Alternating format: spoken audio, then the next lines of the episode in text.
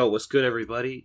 Today is August 13th, 2021, and this is Real Sankara Hours, your favorite your favorite black Marxist political podcast where, you know, we do political commentary on uh, you know, uh All the fucked up shit that's going on. yeah, domestic and global politics and contextualize it from a different perspective.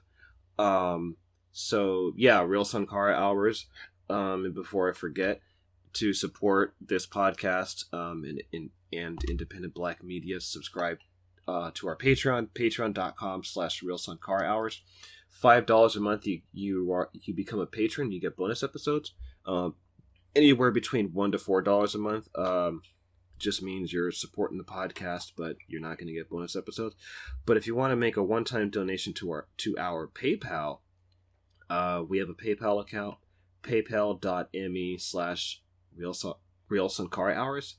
Again, paypal.me slash real Sankara hours. So that's how you can support this podcast. But um, and then yeah, you can follow the podcast at Sankara hours on Twitter to uh, stay up to date with what we're doing.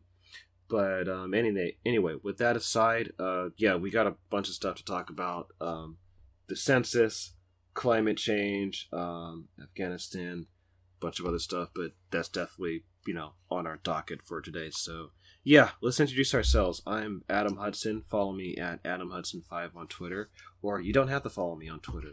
Well, a we should idea. probably at this point just drop that bit because we we keep we keep like yeah. backtracking. Um, but yes, this is Peter M. Gunn, uh, and yeah, today is Friday the thirteenth. Actually, uh, Mm. pretty. Which Yeah, I don't remember the last one, and I don't know. There's definitely been spooky vibes going on. I feel like for the past couple of weeks, maybe just because of the like the pandemic and everyone's still out and about, but like everyone kind of knows that they shouldn't be. So Yeah.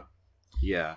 I don't know. It- this this fucking delta variant i do actually do want to add since you brought up the pandemic uh um just a brief mention but i i do think it's important i've I've just been noticing a lot of uh um anti-vax propaganda and um you know um where i live in contra costa county in the bay area uh in this at san francisco san francisco bay area um i think like between like I think around like sixty five percent of the county is vaccinated. Um, and in Pittsburg where I live, it's we we have like the lowest vaccination rate in the county. Uh, but I think it's increasing. But I think um, I mean I don't know what is. It's you know, um, it's hard for people to take time off work to get vaccinated and stuff like that. So there's that. Like there's a bunch of other factors. Um, but I have been noticing like a lot of just anti-vax propaganda and i just want to just counter that by saying uh it's important to get the vaccine because basically i i, think there's some confusion about how vaccines work. Um basically the vaccine gives you the antibodies to fight the virus because at this point covid-19 is a no, is a novel virus. Our immune systems are not don't have the natural defense mechanisms to fight it. And that's why it's been killing so many people and putting so many people in the hospital. So, uh, you know, our immune systems aren't at the point where we can naturally fight COVID 19. That's why getting the vaccine is important. And the more people get vaccinated, the better because that mitigates um, the ability of the virus to keep spreading and mutating to like deadlier mutations. So that's why this Delta variant is so worrisome.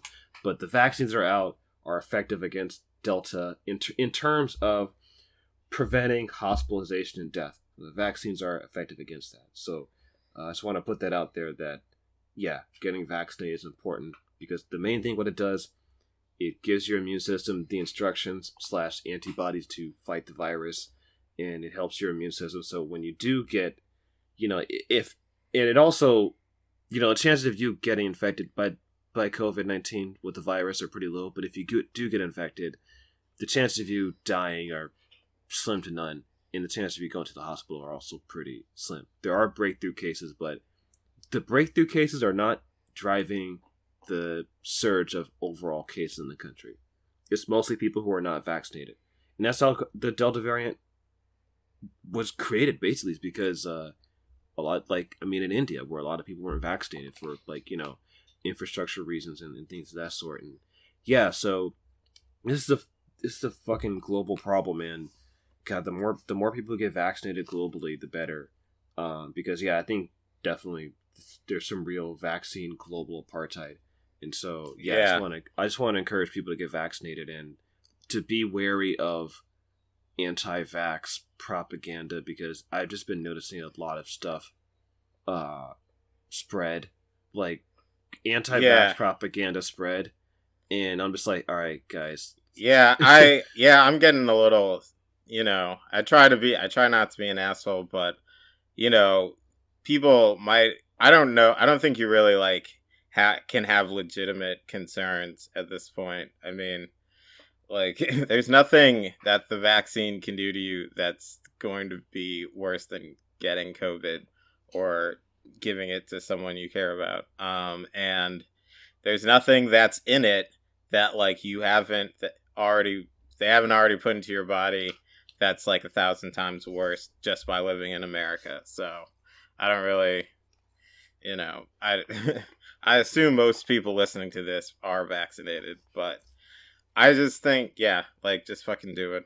Um, yeah, and yeah, yeah, and uh, California, um, well, San, San Francisco, and I think the rest of California, like you know, there's there's some vaccine mandate spreading. I mean, particularly in San Francisco, like the city is mandating like anywhere you go indoors is going to require proof of vaccination.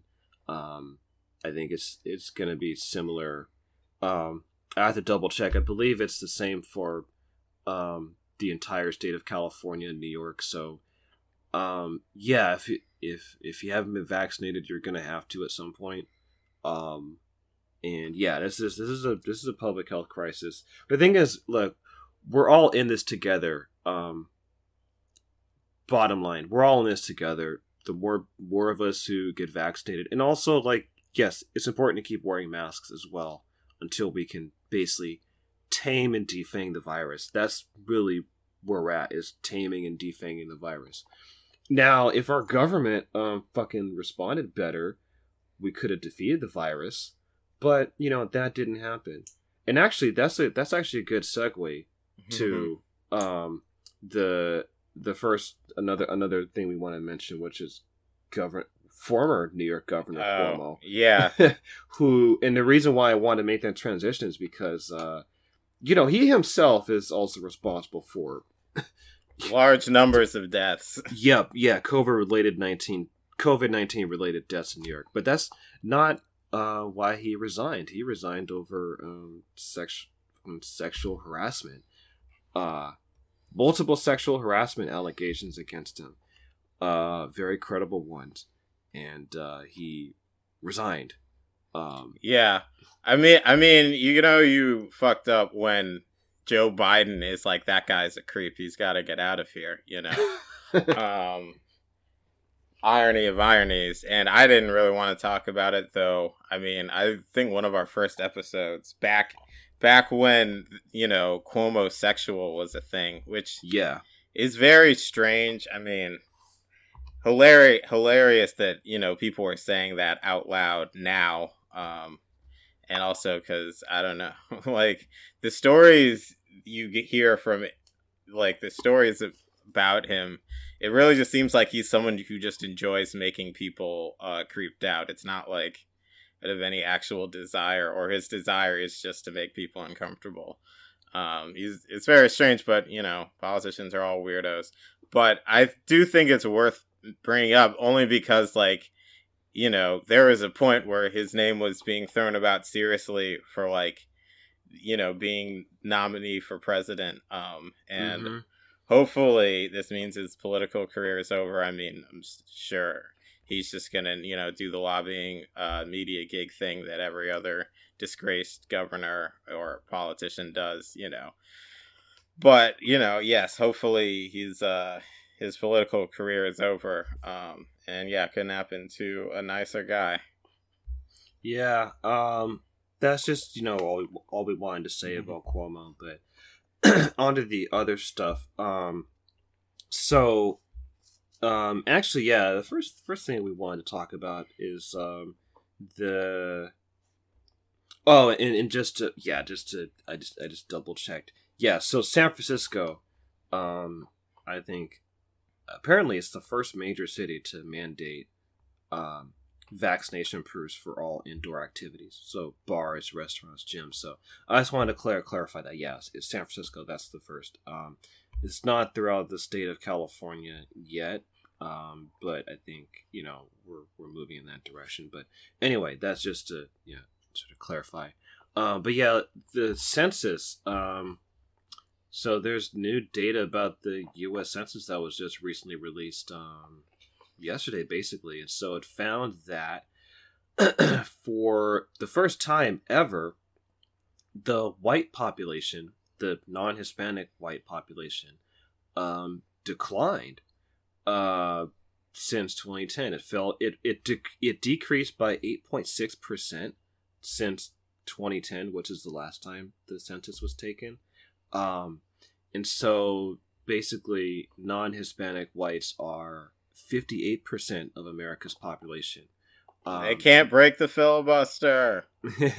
versus uh, 63.7% of the population in 2010. Um, and that, that that's the first time that the non-Hispanic white population has fallen below 60% um, since the census began. And so there's been growth among other groups, uh, particularly the Latino population has grown by 23%.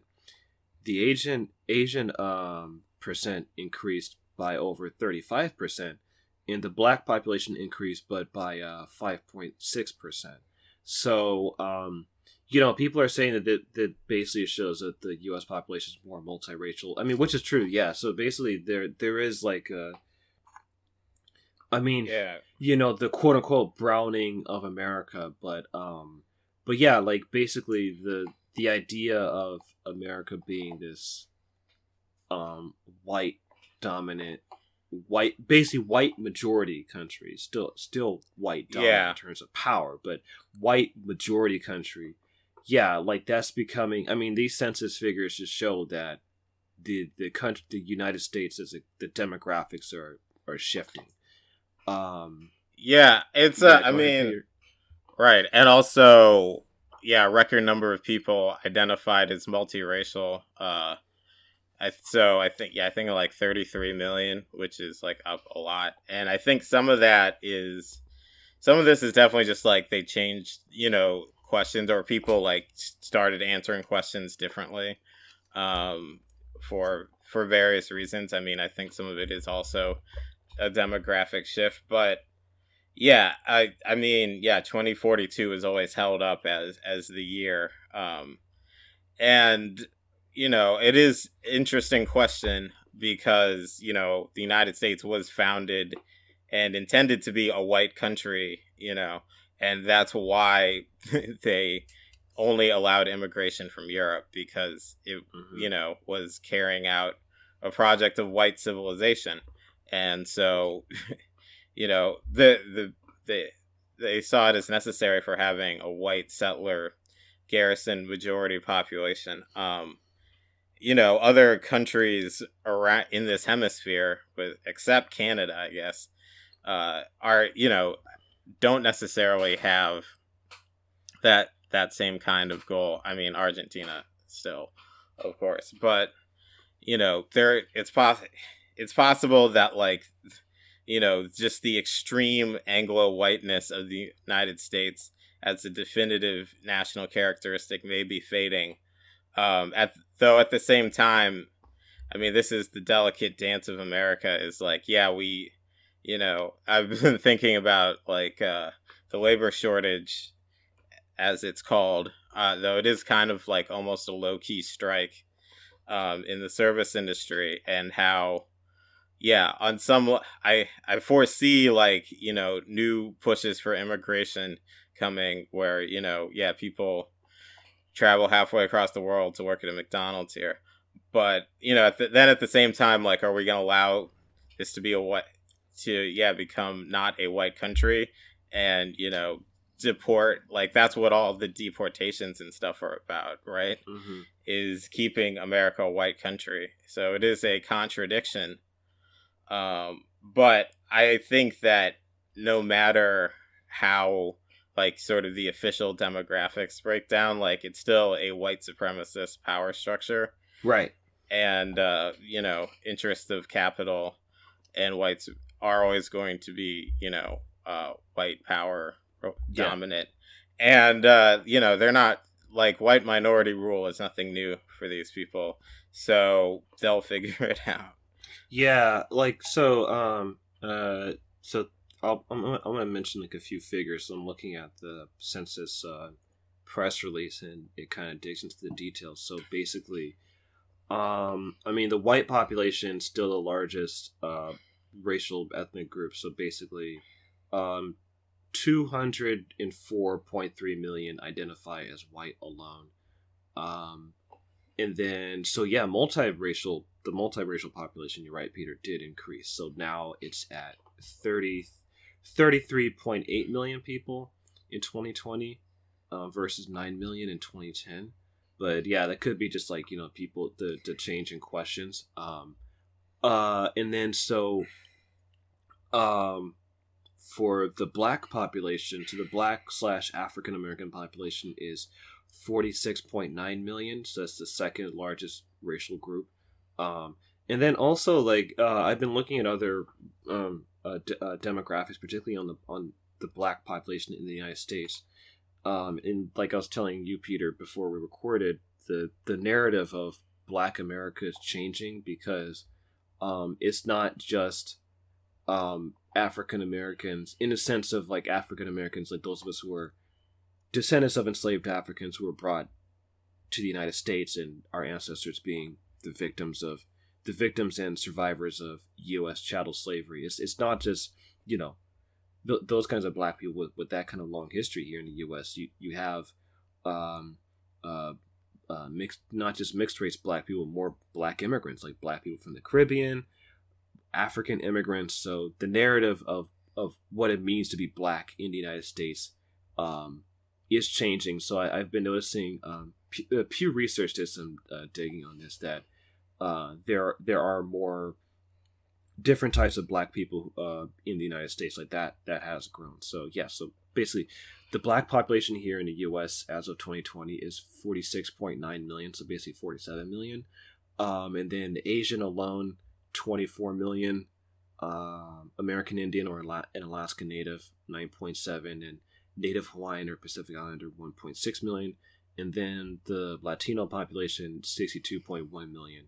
So um, I just wanted to like kind of give give those numbers, but yeah, my my sort of my my thoughts are just re- when I was reading this. Um, yeah, I don't think anything fundamentally is going to change. I think what's going to happen though is, um, I think the def well maybe not on the sense as the definition of whiteness may not change, but I do I do think that like in terms of American whiteness as a construct, that's going to look different in the sense that uh, some quote unquote people of color are going to be able to assimilate into American whiteness uh, within a generation, and so like you know maybe now they're not seen as white, but like within a generation they'll be seen as white, and I I think like look my my bet is that I think a lot of um, Latinos, like lighter skinned mestizo Latinos and white Latinos, are going to assimilate into American whiteness within a generation. So the and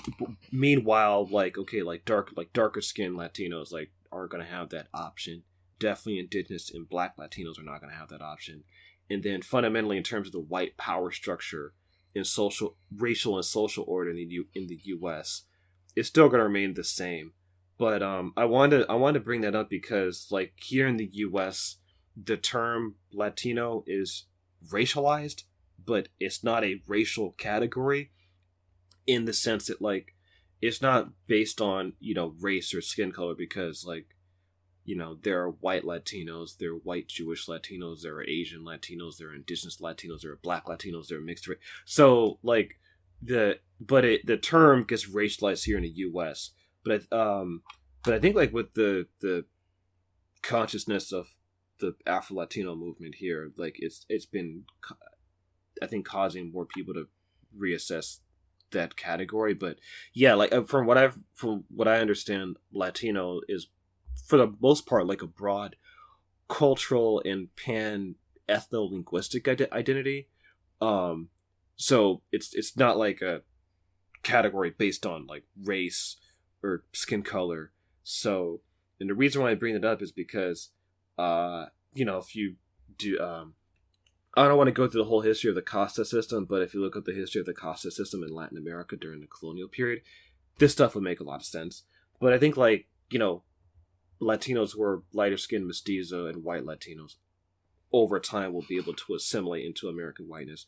And I, I think that's important to bring up because, like, uh, um, because I was doing some digging about like you know Latinos for Trump, and one thing if if you one thing to point out is that a lot of the Latinos who supported Trump were like um basically US born and pretty much very much assimilated into the United States and so there's that division between like oh you know we came here legally but those people came right. here illegally so I think um you know when it comes to race and even how we define people of color, which is a term that I, I think is is losing salience. But I think it's losing salience honestly just for the reason of like the demographic changes in this country. So um yeah, like I, I agree, like the ruling class is not yeah. opposed to white minority rule. The the power structure is not going to change. But I just want to add that I think like some people who are quote unquote people of color considered quote unquote people of color will be able to assimilate into whiteness um just you know uh within like a within like a generation. Um similar to like you know i mean not too different than like how irish and italian immigrants were able yeah, to assimilate i into... i mean i don't know. Obviously we'll find out. Can't predict the future though.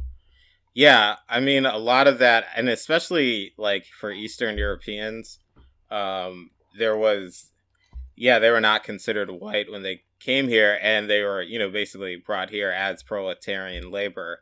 Right. And and you know, after they had a little too much class consciousness, as it's in the you know 1890s, early 20th century, there was a push, yeah, to Americanize them, to inculcate them with like a petty bourgeois ideology, which goes hand in hand with making someone white. Mm-hmm. And that's really, I mean, that's you know those two I mean, whiteness is like property holding. Um, though those two are seen as sort of inevitably linked. And so, you know, racialization is a means of class stratification. And so that's, you know, those are going to be the questions um, that are going to determine, you know, what the new uh, 21st century, you know, racial taxonomy. Oh, God, what a terrible word to describe humans taxonomy. But um, oh, yeah, yeah. The, I mean, they're gonna come up with something. You know, yeah. don't worry. Mm-hmm. But uh, yeah, the the the power structure, the white power, the yes. white capitalist colonial power structure, fundamentally, is not going to change. It's just yeah, to be a little more quote unquote diversity, but um, black people, I black people, indigenous people in this country and on this hemisphere are going to continue to remain at the bottom. Um, but actually, uh, that'll probably be a good transition to um, uh, the the Black American Heritage Flag. Uh, a more like kind of positive transition because I thought this this is pretty cool. Um, so somebody on Twitter uh, um, kind of raised awareness of, of this flag that was designed in 1967 It's called the Black American Heritage Flag or the African American Heritage Flag. It was designed in 1967 and basically um, it's essentially like a heritage flag to represent the cultural heritage of African Americans, Black Americans. And uh, this is a podcast, like we don't really have like the luxury of visuals, but the way I can describe it is, is uh, basically so the flag design is you have like a big, massive black stripe going down the middle and then the rest of, of the flag is red and then in the middle of the flag you you have uh, gold like so a gold wreath and then a gold sword in the middle um, it was designed by one of the main designers was Melvin Charles, who passed away sadly in in uh, 2017. He, he just he explained the meaning. So basically, the red on the flag uh, signifies the blood that African Americans shed for for freedom and human rights. The black represents pride in black skin and black color and black people. And then so there's the gold. So there's a gold like uh, fig wreath, which is a symbol of uh, peace and prosperity. But apparently the fig is uh, has some African symbolism because the figs are found in Africa. And then there's a, a sword in the middle, um, like a blunted sword to till the till the field, but it also I think ties into the liberation struggle. And the way the sword is designed, apparently there's a uh, Moroccan, um, Moroccan North African um, inspiration behind it. So it's a very beautiful flag. It, yeah. Um, it looks very similar. It, it, looks very similar to the Angolan flag. I swear, they look mm-hmm. similar color scheme. The Angolan flag has a machete though, which is also fucking killer. Um, but like the colors are very similar. But what I like about this flag is that, I mean, aside from like how just be- how beautiful it looks aesthetically, aesthetically beautiful it is. Um, it's totally original, and it doesn't mimic the U.S. flag uh, aesthetic at all.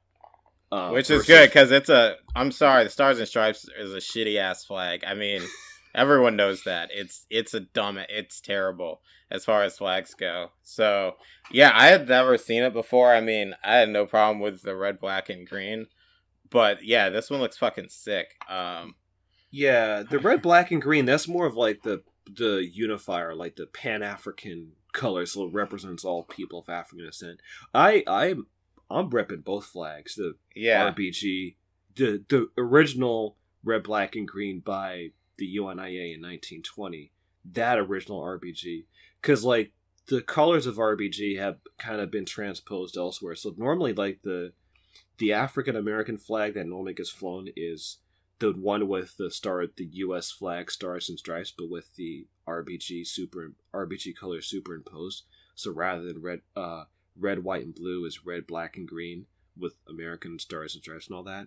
So that one was designed by um, um, an African American artist, and the intention was to show the dual consciousness, the the idea of like the dual consciousness that African Americans have. That going back to Du Bois' idea, which is that like, you know, we're we're black, but we're also uh, we're in America, and the American identity is the one oppressing our black identity. So there's a, there's a dual consciousness.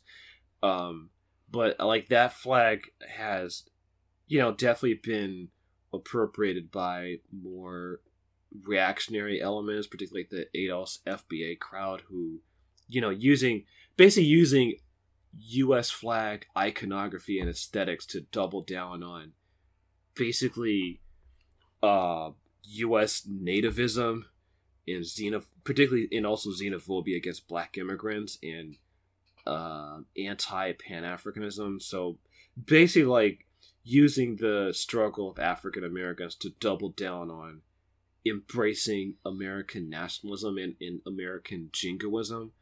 And so it's refreshing to see this flag be, uh, be yeah. kind of, you know, amped up and wrapped and kind of re- uh, resurrected, so to speak.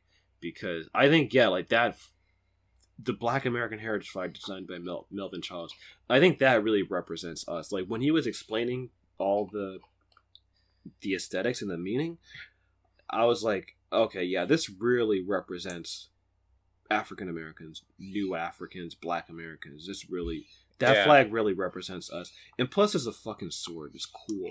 like it's just nice. It, it's just like oh, our flag has a sword. Yes, and then it represents like the you know how it represents our liberation struggle. And I'm thinking like it that that's us. Like we have a liberation struggle. Like and if you put it I think put the Black American Heritage flag next to the Angolan flag, the Mozambican flag, the Kenyan flag. They all look. It, it's just like they just go so well together. Um, the Kenyan flag has the spears.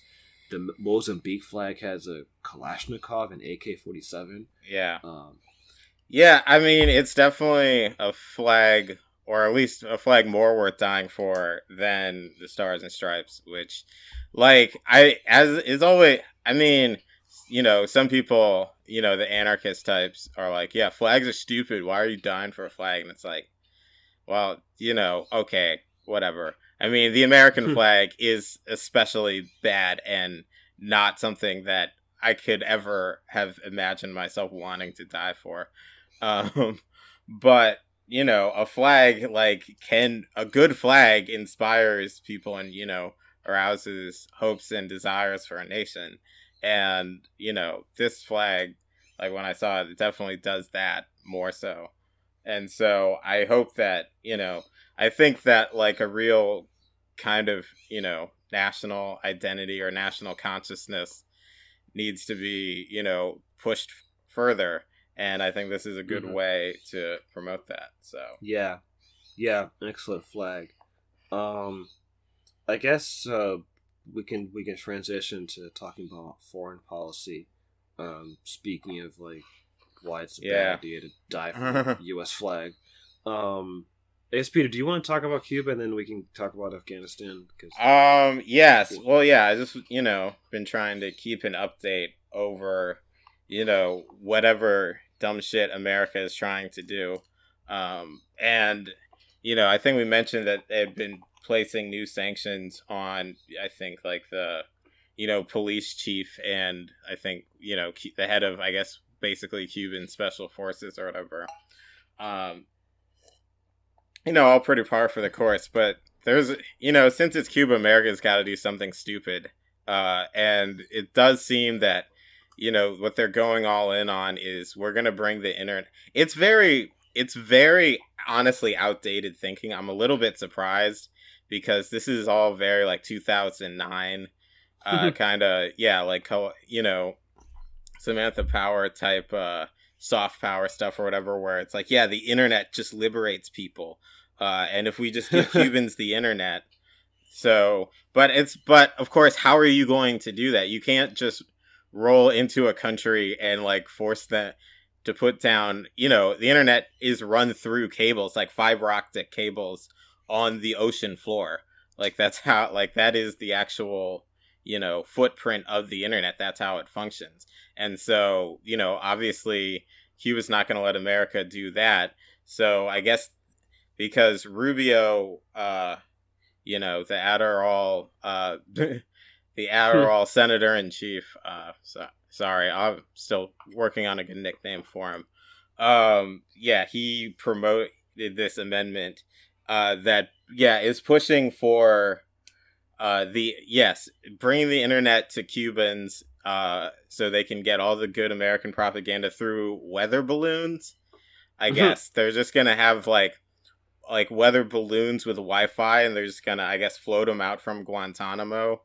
And you know i guess the cuban government wouldn't dare shoot them down because then they'll deny then they're denying the internet. I i it really blows my mind that that they're actually going i really don't know if they're actually going to try this but biden has signaled like he's committed to that to like bringing the internet to cuba. I mean cuba already has the internet but it's not Mhm. like it's not very good you know because they've been isolated and they're not yeah, uh, plugged into the global network, you know, they're not going to run, China's not going to run a cable all the way, you know, literally around the world. Um, right, yeah, so, you know, I, I mean, I don't know. Um, but the, but yeah, in the, but in his statement, there was another thing that I found very interesting at the end of Marco Rubio's he wrote it's basically a letter to Anthony Blinken, the Secretary of State, and he says, uh,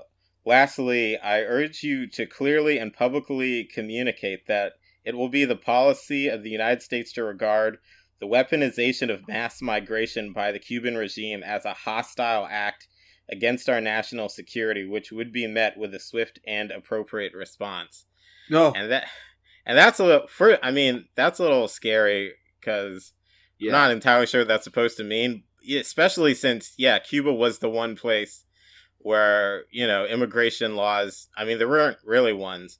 Um, there was the wet foot, dry foot policy, which basically said that like uh, if you made it to the like they would turn you away on the water, but if you made it to American shores, then they would accept you. But I think Trump got rid of that, and there have been you know periodic like mass like migrations, like particularly the Mariel boat lift in the '80s, uh, which was, which I mean, maybe that's what he's referring to because it was, you know, yeah, this pressure to like, oh yeah, allow refugees, and so what Castro did was he just basically emptied all the prisons, uh, and put them on a boat and sent them to Miami, and so yeah, 125,000 people showed up and they had no idea what to do with them. Um, and maybe that's what he's referring to. But it is very interesting that one that a government could weaponize mass migration. Uh, that like that, you know, I don't know what that means.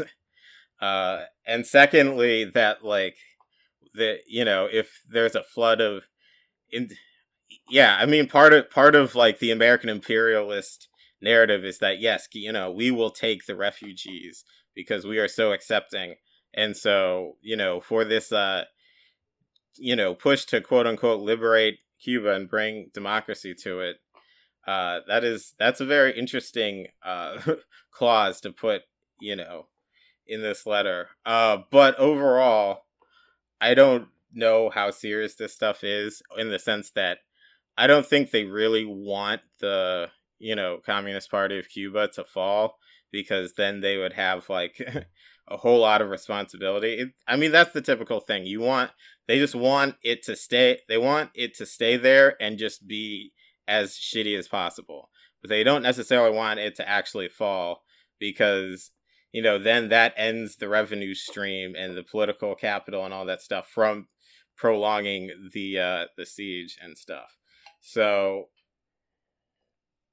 it's uh yeah, it's hard to say, but one thing I also do want to say is that well, two things, I guess. One is Biden is also mentioning wants to support Cuban dissidents and uh, whatever that means. But you know, if you're they they like people like to be slick, and but if you're like self-identified as a Cuban dissident, but you know you're also a leftist, like shut up, basically.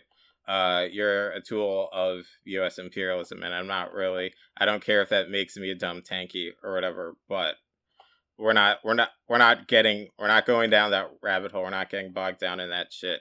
I don't want to hear, you know, your criticisms from the left of, you know, the Cuban government because honestly, I don't think anybody really has any idea of what, you know, how cor- the correct form of governance in what is the most punitive uh, embargo slash siege slash blockade uh, regime in the world. Like no country is punished like that, like Cuba is over this right.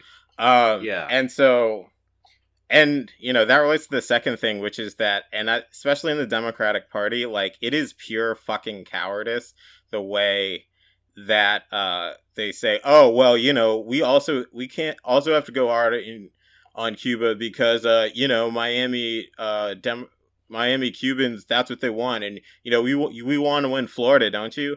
Um, and I think it needs to be pointed out that actually, like I like among the actual voting populace, I mean, obviously there are some extreme right wing people, but you know, among the actual like voting populace in Cuba, uh, like lifting the embargo is actually a pretty popular thing uh, because you know, surprise, yeah. surprise, people don't want their family members to, you know, starve or be without insulin, right?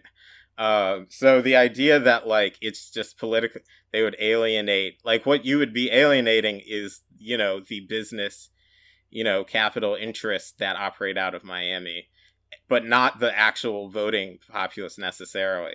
And so the idea, because this whole thing is just like, oh well, the embargo is just going to be there forever. Um, and you know, we can't we like. I think it is our duty in America to, you know, push for that to not be the case, and you know, like lay that out. And I think that's part of it is actually like, no, like there is support for getting rid of it. Nobody no actual regular people benefit from this. Um, it's all just a bunch of fucking uh, cowards, status seeking cowards, you know, which is 99.9% of all politicians in America. Uh, so, you know, those are, I guess, those are the last two things I wanted to say about Cuba. Okay, yeah, and uh, I'll and I'll and I'll add before we uh, switch to Afghanistan is um, like I said before in the in the previous in the previous episode where we talked about Cuba. Um, if you live in the United States and you pay tax to the U.S. government, your primary primary responsibility is to focus on ending the blockade on Cuba. That's it. I mean, whatever criticisms people have of the Cuban government, like, um, that's secondary to the blockade, in my opinion. If especially if you live in, especially if you live in the United States and pay taxes to pay taxes to the U.S. government. Um. So, and also, the U.S.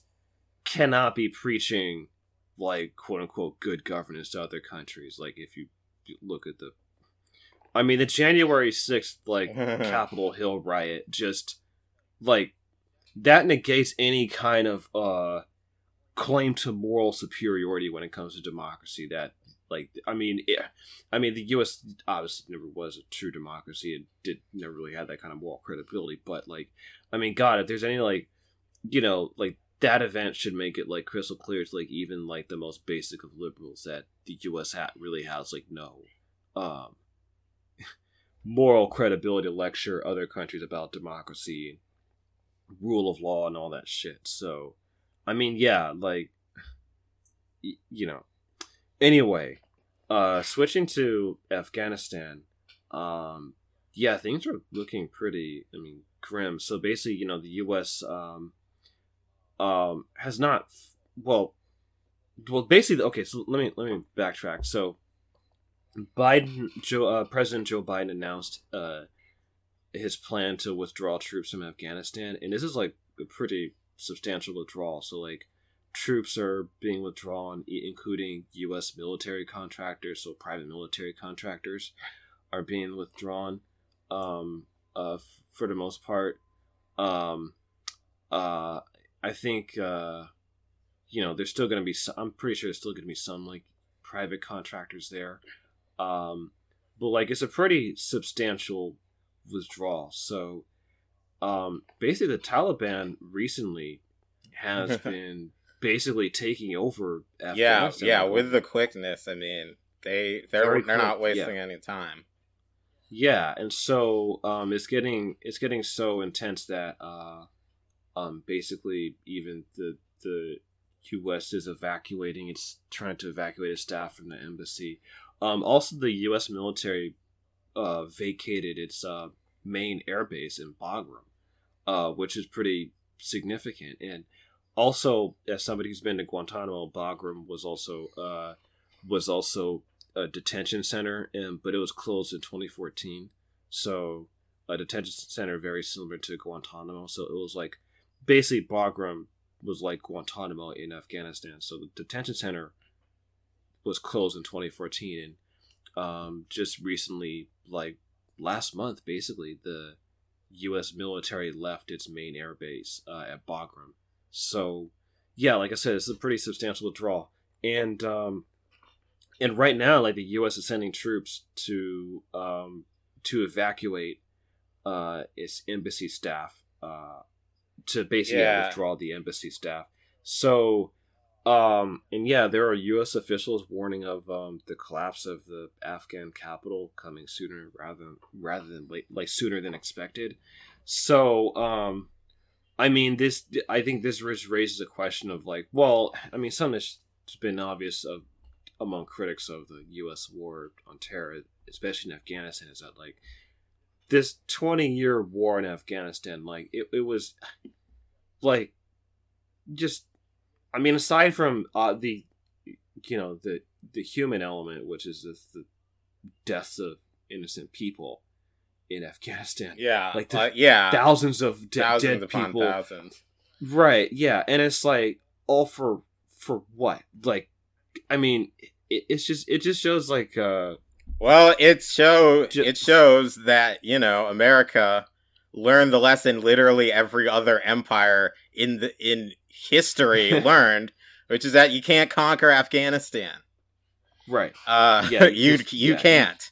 I'm sorry. Can't. Uh, we, I mean, they're they're still like you know among like the conventional centrist wisdom or whatever that like no Afghanistan was the good war and we might have been able to win if we hadn't done Iraq.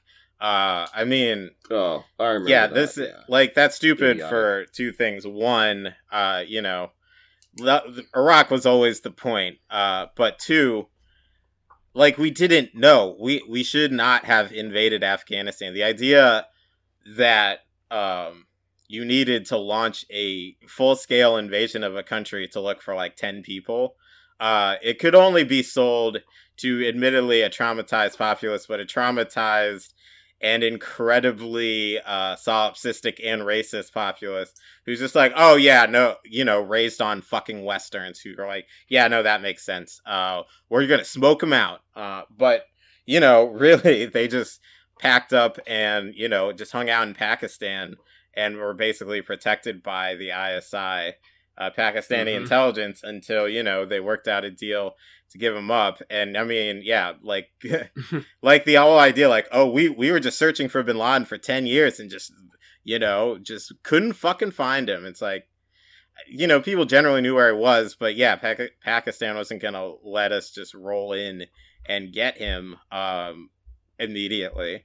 And uh, you know, I mean, when when that did happen, it was basically just like a house, you know, a a house raid. Like they just broke into the into the guy's house and shot him in his sleep. right. Um, Right. not- yeah. Yeah, there's yeah, U.S. Navy SEALs and Yeah. CIA, and also like that Bin Laden raid, because previously, you know, Navy SEALs, Delta Force, like Special Operations Forces, were always like super secretive and like you know their op- people didn't know about their operations except for like a small group of people. But since like the Bin Laden raid, like now like um they're like Hollywood heroes and shit. Like guys like you know John Krasinski are like yes I'm an operator. Yeah. I'm fucking CIA, like big gruff McGruff, and I'm just gonna. Yeah. Yeah, yeah, you know- yeah, Jim from The Office. Yeah, Jim yeah, Office. right. They're they're hanging out on Toby Keith's tour bus and everything.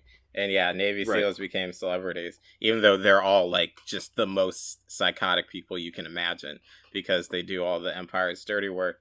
And I mean, Yeah, like the like the the, the really really dirty shit like that. Like okay, because people talk, you know, when you th- like the U.S. military, like people think of like, oh, like my son served in the army. It's like, yeah, well, your son's probably like doing like fucking desk work. yeah, shit. well, like yeah. but like the like a lot of like the the dirtiest of dirty work yeah is done by like navy seals delta force like special operations forces like this because like yeah be, and that's the reason why like having those kinds of units that are secretive because you know something goes wrong or, or if there's like you know some obvious fucking human rights abuse uh yeah it's gonna be layers of secrecy to protect that shit so yeah the guys who do that stuff um you know do some of the most horrendous Yeah. stuff on behalf of the us empire Yeah, and they're also just, you know, sadistic in general. I mean, Afghanistan and Iraq, uh, you know, like war some of the war crimes were, you know, planned out, but also people would just, you know, for fun go around and, you know, kill civilians because it's an occupying army. And, you know, obviously we're not going to like be pro Taliban or whatever, but uh like they were the, you know, recognized government before the invasion and like the government that was you know in Afghanistan was propped up by the American military. Like Hamid Right, Karzai was a puppet. Like that's not that you don't. It's not that doesn't defend the Taliban to say that. So you know there are oh yeah there are people Yeah. who you know are fine with that, or at least. At least, at least, like they'll take anything other than you know being occupied by the United States because no absolutely no country wants to be occupied. Uh, Yeah, yeah, and it's just it also I mean t- to the point about like yeah the the the Afghan, the current Afghan government, yeah, is basically propped up by the U.S. and so they can't really like. I think what this what this also shows, like they can't really kind of stand up on their own without the U.S. propping them up, and so now with the U.S. military leaving, um, after twenty fucking years, um, yeah, the Taliban's able to take over so swiftly because I mean, yeah, like again, not this is not we're not defending the Taliban here, but part of the reason why you know they're they have strength is because of the the U.S. war and occupation and like the you know the hatred of the Afghan Yeah. government. Like that's that's, that's And- a major reason why the Taliban has like strength. So and and, al- and Um, also it's worth pointing out that like the people we did partner with or empower like were not really that much better and you know uh like opium production actually you know the Taliban cracked down on it and then once we got in there it just skyrocketed and you know surprise surprise that correlates to uh you know an opioid Oh. crisis Oh, oh, and also, I mean, this this is what I wanted to mention. Like, uh, I think Har- Hamid Karzai's, uh, I think his bro- uh, brother, one of his close relatives, was on a CIA payroll, and he was also like a narco trafficker. yeah so, so, you know, so yeah, I, I believe his, I believe his, uh, Karz, I believe it was Ka- Karzai's brother, if I understand correctly. If not his brother, some someone definitely who was like closely blood related to uh, Karzai. So yeah, like, um, I mean, this, I, it, yeah, Afghanistan being like the quote unquote good war. Like, no, it wasn't the good war. It was just like, you know, basically a war that the U.S. waged because it wanted immediate revenge for 9/11 and it it collectively blamed the entire country of Afghanistan for 9/11 even though like actually right after 9/11 the Taliban offered to like you know give up bin Laden like yeah they- yeah they, they were like we don't care i mean yes the, yeah the- they, didn't, the- they didn't care the way it was sold uh to to Americans was like, no man, they you know they're be protecting Bin Laden and Al Qaeda. It's like they they didn't really necessarily even know where he was. Um, you know, they didn't really they weren't they weren't gonna like die for him. But uh, you know that wasn't the point. There was nothing that the Taliban at the time could have done.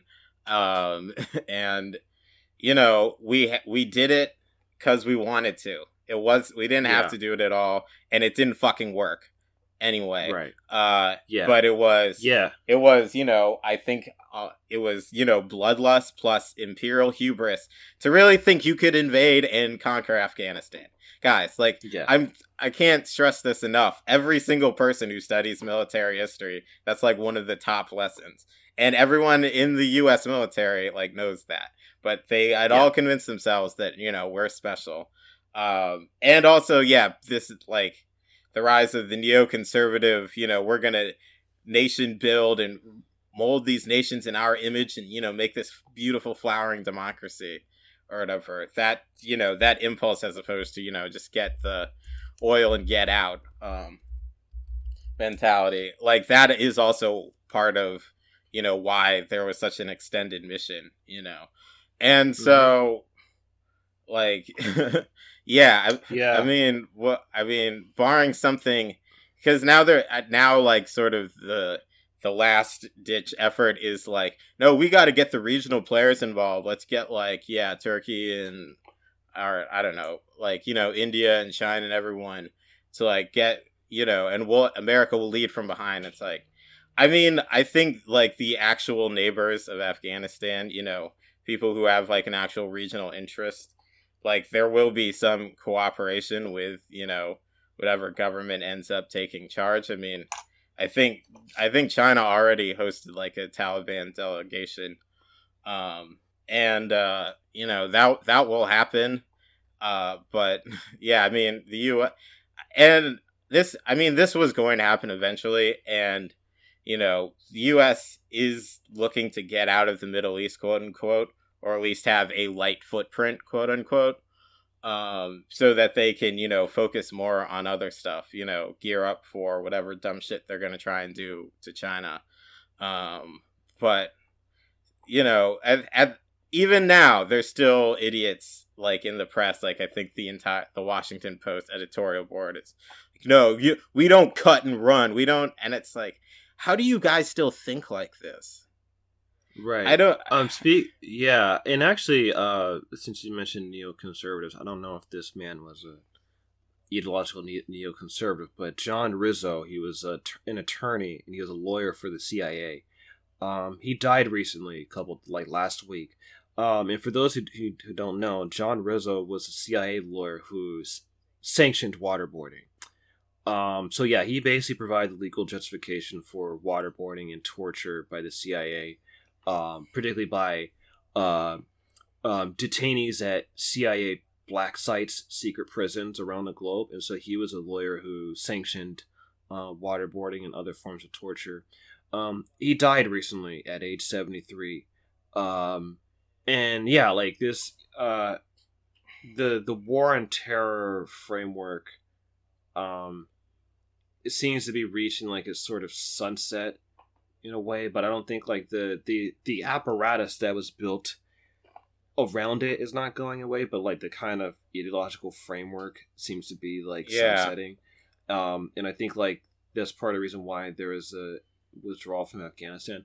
But at the same time, like those drones, those drones are not going uh, anywhere. So when No. we're, we're talking about light footprint, there's still going to be like drone strikes and stuff like that. So that, but um, the CIA, I was just reading like they're kind of scrambling, you know, where to put their their drone base, Mhm. but and, and Biden's trying to figure out like you know the sort of the kinks of uh, you know authorizing specific strikes and stuff like that. So when it comes to like the tar- the global targeted killing program, drone strikes, like that's that is not going anywhere. Um, that got permanently that basically got institutionalized by former President Barack Obama.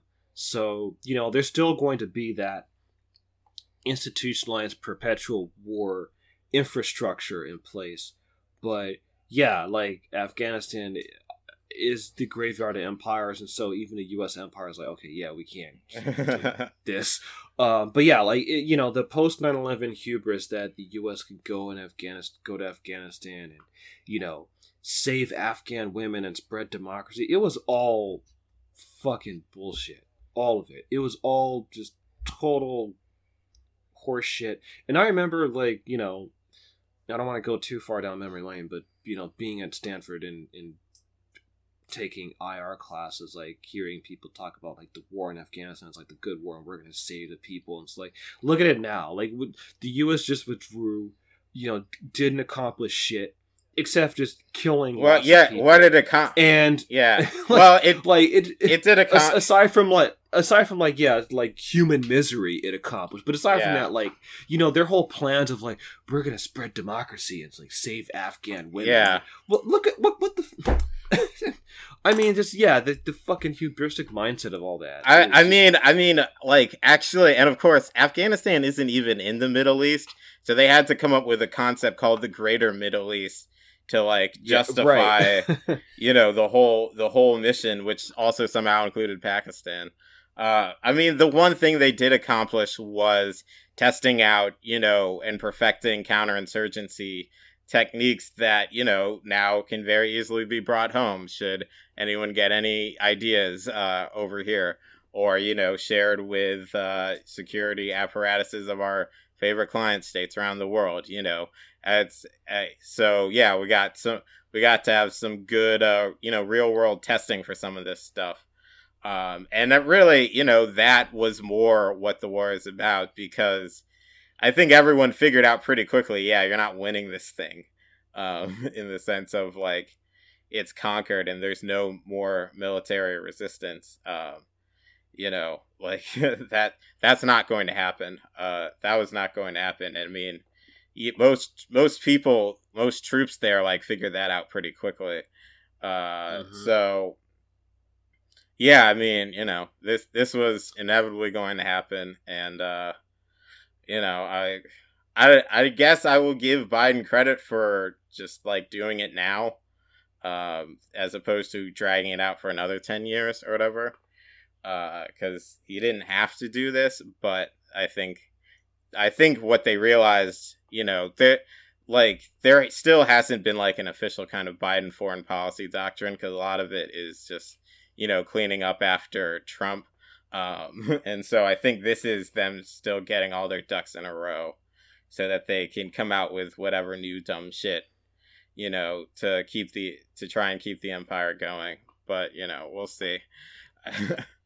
yeah, and and uh to transition to our, our you know, to close this episode out, um, you know, we're talking about the US military and US empire. One thing to keep in mind is that it's one one of the largest carbon car it's the largest emitter of carbon on the fucking planet and that's gonna yeah transition right easily into the this latest um, IPCC report on uh, climate change. So basically, the United Nations Intergovernmental Panel on Climate Change, so the IPCC.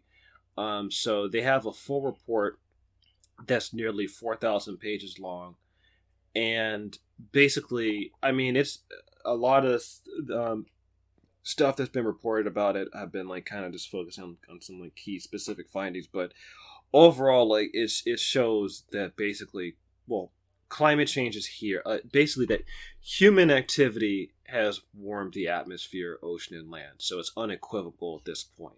Um, and the the last decade is um, um, most likely warmer than any period um, within the past 125,000 years. Um, yeah, so human human induced climate change is already affecting like weather and climate extremes in every part across the globe.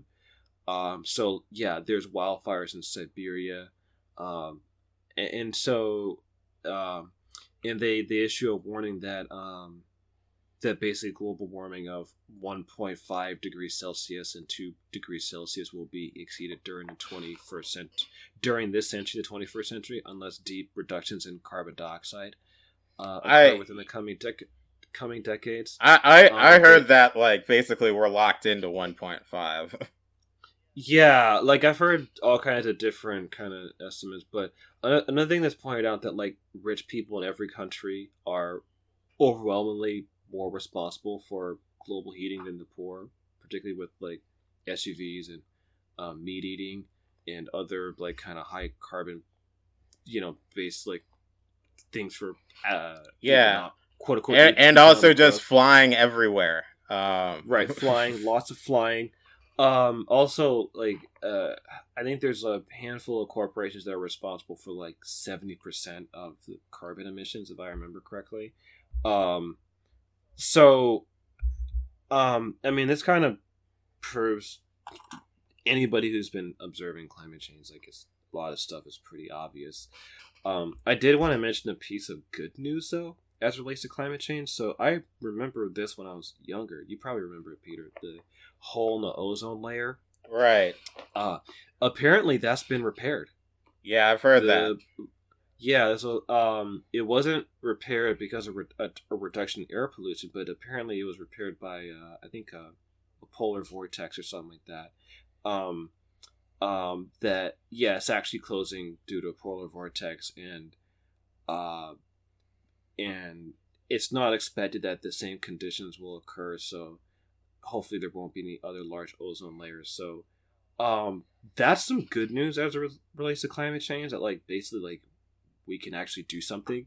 Um, and but I mean, basically, it's just gonna entail like curbing the activities of like the richest wealthiest people on the fucking planet and the largest corporations and and reining them in, which yeah, yeah, it's going to entail like you know real revolutionary change. This basically like you know at this point i don't think people should be afraid of the word revolution because if, if we're trying to you know, um, save the, you know, if we're concerned about the long term survival of, of, humans and hu- basically human civilization, um, yeah, revolution has to be on the table.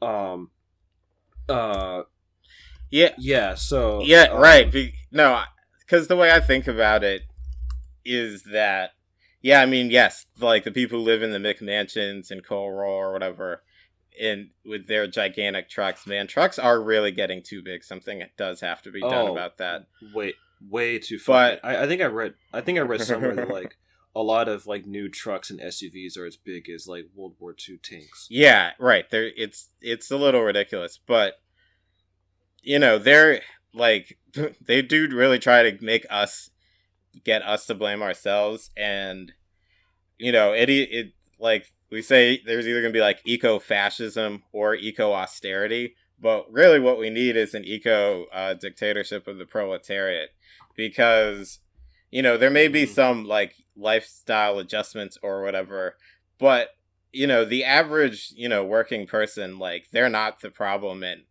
like they're not gonna you know their lifestyle isn't really going to have to change that much. Uh it is it is really like the rich assholes who are you know using all of the resources. And uh you know we i think instead of talking uh, like we have to go get back to scarcity almost and say like no there's not enough for you people to have 10 houses and 15 cars or whatever and you know a private and your own plane and a private jet. Like no sorry you don't you don't need that you don't get to have it. The world the earth can't handle that. Like that is where you know much more of the problem is coming. And it and like and also being able to sell this stuff politically because nobody's going to like sign on to a program that's going to make their lives worse you know as wasteful as america is. Uh i mean there is arguably i would imagine a vision of america that doesn't require seven planets um to be extended towards the rest of the world uh and you know just overall i think the american lifestyle like the third world is coming up and yeah the first world might have to be brought down a little bit but that you know that equalization is already happening uh so you know that like it is bad you know obviously. Um and like yeah for a livable future for humanity uh some drastic changes are going to have to happen you know to our political economy.